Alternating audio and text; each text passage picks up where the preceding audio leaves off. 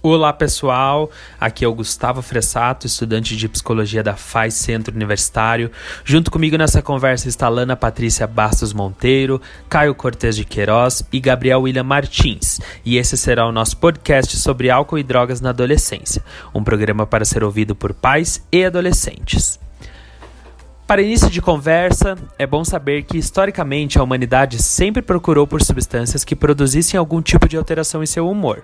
E existem substâncias que produzem essas alterações e são aceitas pela sociedade, outras já não. E hoje em dia, os jovens começam a beber cada vez mais cedo, voltando a reforçar que alguns usos são aceitos e muitas vezes estimulados na sociedade. O álcool e outras drogas, eles são substâncias que causam mudanças na percepção e na forma de agir de uma pessoa. Então, todas essas variações, elas dependem do tipo de substância consumida, da quantidade que a pessoa utiliza e também das características pessoais de quem ingere e expectativas que as pessoas colocam é, sobre esses efeitos. Então, não é possível aqui a gente tentar determinar um único porquê. Porque esses motivos que levam as pessoas a utilizarem drogas, eles variam muito. Né? Cada pessoa tem a sua necessidade, seu objetivo, que faz ela agir de uma forma ou outra e fazer algumas escolhas. Então, se aqui a gente fosse fazer uma lista de acordo com o que os especialistas dizem sobre o que motiva as pessoas a usarem drogas, nós veríamos que as razões são muitas e que a nossa lista ainda ficaria incompleta. Querem ouvir? Curiosidade. Tem pessoas que, pelo simples fato de estar curioso, já querem ingerir algum tipo de bebida alcoólica ou utilizar alguma droga. Tem pessoas que fazem para esquecer problemas, frustrações, insatisfações. Tem pessoas que também utilizam simplesmente para fugir do tédio. Ou pessoas que também utilizam isso já para escapar da timidez, escapar da insegurança. Tem pessoas também que acabam utilizando por necessidade de experimentar novas emoções, fazer algo diferente. Aqui a gente já consegue perceber, né, que não deve ser uma tarefa muito fácil não. Dá para ver também que são coisas bem distintas, né? Então, se a gente quiser entender e evitar esse uso abusivo de álcool e outras drogas, nós precisamos saber que não é possível generalizar os motivos que levam uma pessoa a usarem essas drogas. E mesmo que a gente saiba quais são esses motivos, ainda é preciso analisar outros fatores. E por isso, saber os danos que ela pode causar é muito importante para a compreensão do assunto. Então agora eu passo a palavra para o Caio conversar com vocês. Eu sou o Caio e eu vim falar para vocês um pouco desse tema que acaba sendo por vezes meio polêmico, mas que não deveria. Porque é tão importante a gente falar desde cedo sobre álcool e drogas, já nas escolas mesmo, justamente para a gente conseguir entender as consequências que o uso pode trazer, não só na nossa vida social, mas também para o nosso desenvolvimento humano. Até mesmo porque a primeira experiência com qualquer tipo de droga, seja ela ilegal ou não, tem acontecido cada vez mais cedo na nossa sociedade. E muita gente acaba focando nos danos somente das drogas ilícitas, né? ignorando os danos de drogas como o tabaco, o álcool e alguns medicamentos. Acontece que consumo de bebida alcoólica na adolescência pode prejudicar o desenvolvimento cerebral.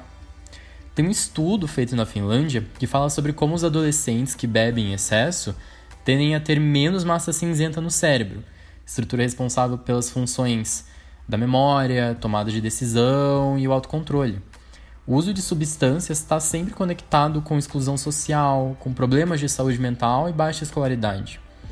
Acontece que a seção frontal do cérebro, que desempenha um importante papel aí na nossa tomada de decisão, ela continua sem desenvolvimento até os 20 e poucos anos. Daí tem um outro estudo que indica que essa região foi bastante afetada pela perda de massa cinzenta no cérebro das pessoas que abusavam do álcool. Agora, o uso prolongado de álcool pode sim afetar seriamente todos os órgãos do corpo. O vício pode causar ali graus elevados de prejuízo, como o desenvolvimento de lesões cerebrais devido à perda recorrente dos neurônios. Então, a longo prazo, o uso de drogas pode causar destruição de neurônios, diminuindo a nossa capacidade de pensar e a maioria das drogas pode levar à dependência. Tem a nicotina, que altera os mecanismos cerebrais de vigília e alerta, e ela aliada ao fumo pode causar várias doenças pulmonares do coração. A maconha leva a doenças pulmonares e deficiência na execução das nossas tarefas intelectualmente complexas. A cocaína pode fazer com que os usuários se tornem mais agressivos, sem contar também o perigo de morte por overdose, né? O crack provoca alucinação fortíssima e o dependente pode sofrer com ataque cardíaco, derrame cerebral e desnutrição. E o alcoolismo, que pode causar desnutrição, hepatite alcoólica, eventualmente cirrose, gastrite, doenças emocionais e o comprometimento do cérebro, principalmente no que diz em comprometimento do, comprometimento do raciocínio e da memória, dificuldade de aprendizagem e das outras funções cerebrais. Então, falar disso tudo na nossa sociedade atual é extremamente relevante. Mas como que a gente pode, prevenir isso?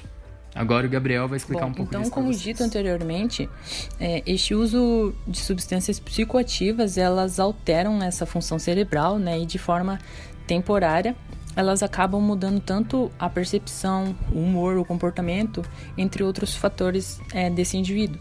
Né? Então, esse uso contínuo é, ele tem como uma grande tendência o desenvolvimento dessa dependência, né, dessa determinada coisa. Então, inclusive, o período da adolescência ele é considerado a fase de maior risco para este início do consumo alcoólico ou de drogas, né? E apesar de não existir de forma clara, é uma regra que acabe definindo quem irá ou não se tornar um consumidor ou dependente de drogas, né? É, sendo esses fatores muitas vezes é, de ordem biológica, psicológica, social, né, que podem tanto aumentar ou diminuir essas chances de, de acontecer. Então, isso vale lembrar né, que o uso de álcool e drogas ele acaba sendo multifatorial. Então, dentre algum desses principais fatores envolvidos nesse primeiro contato, é, estão a curiosidade, essa obtenção de prazer, essa influência do grupo, uma pressão social, a baixa autoestima, a dinâmica é, familiar e etc, né? A família, inclusive, né, que acaba tendo um papel de grande importância neste lidar desse indivíduo no combate direto, né? Tanto o ajudando a superar esses, é, esse uso, entre outras coisas, né? Então, é, sendo que esse parar de fato é, desse uso, tanto de droga ou de álcool, ele acaba sendo muitas vezes é, de médio a longo prazo. Então não existe de fato um modelo de programa de prevenção pré-definido, né? Eles precisam estar adequados a essa realidade local dessa pessoa, né? Tanto a cultura também da comunidade a qual eles estão implantados.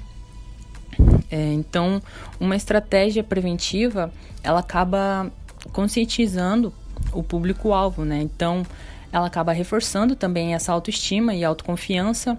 Ela também tem como papel é, trabalhar essas habilidades de resolução de problemas é, que possam vir surgir através do contexto sociocultural. Então, essa proposta de atuar antes que esses problemas eles acabem se instalando e acabem se tornando crônicos, né, ou permanentes. Então, prevenir, por sua vez, é acabar tomando essas medidas para impedir que isso ocorra. Né? Já a promoção de saúde, ela acaba impulsionando, criando e muitas vezes gerando essas medidas que não são necessariamente é, a doenças específicas, né? mas sim ao aumento de saúde e do bem-estar do, desses indivíduos de modo fatos geral. e informações que tivemos até então, é imprescindível que abordemos a atuação psicológica frente ao álcool e drogas.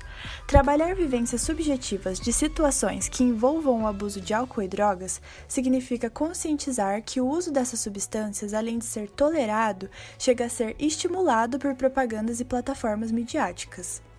Reconhecer os riscos e a normalização social frente ao tema traz, consequentemente, novas estratégias para a minimização da questão de forma urgente, não apenas como caráter educativo, mas também como psicoprofilaxia. Então é crucial a atuação do psicólogo nessa área, de forma a capacitar futuros profissionais de psicologia para trabalhos preventivos, além de orientar da melhor forma o diálogo com equipes multidisciplinares de outras Esse foi áreas. o podcast do tema Álcool e Drogas da oficina Praxis e Psicologia Brasileira do curso de Psicologia da FAI Centro Universitário.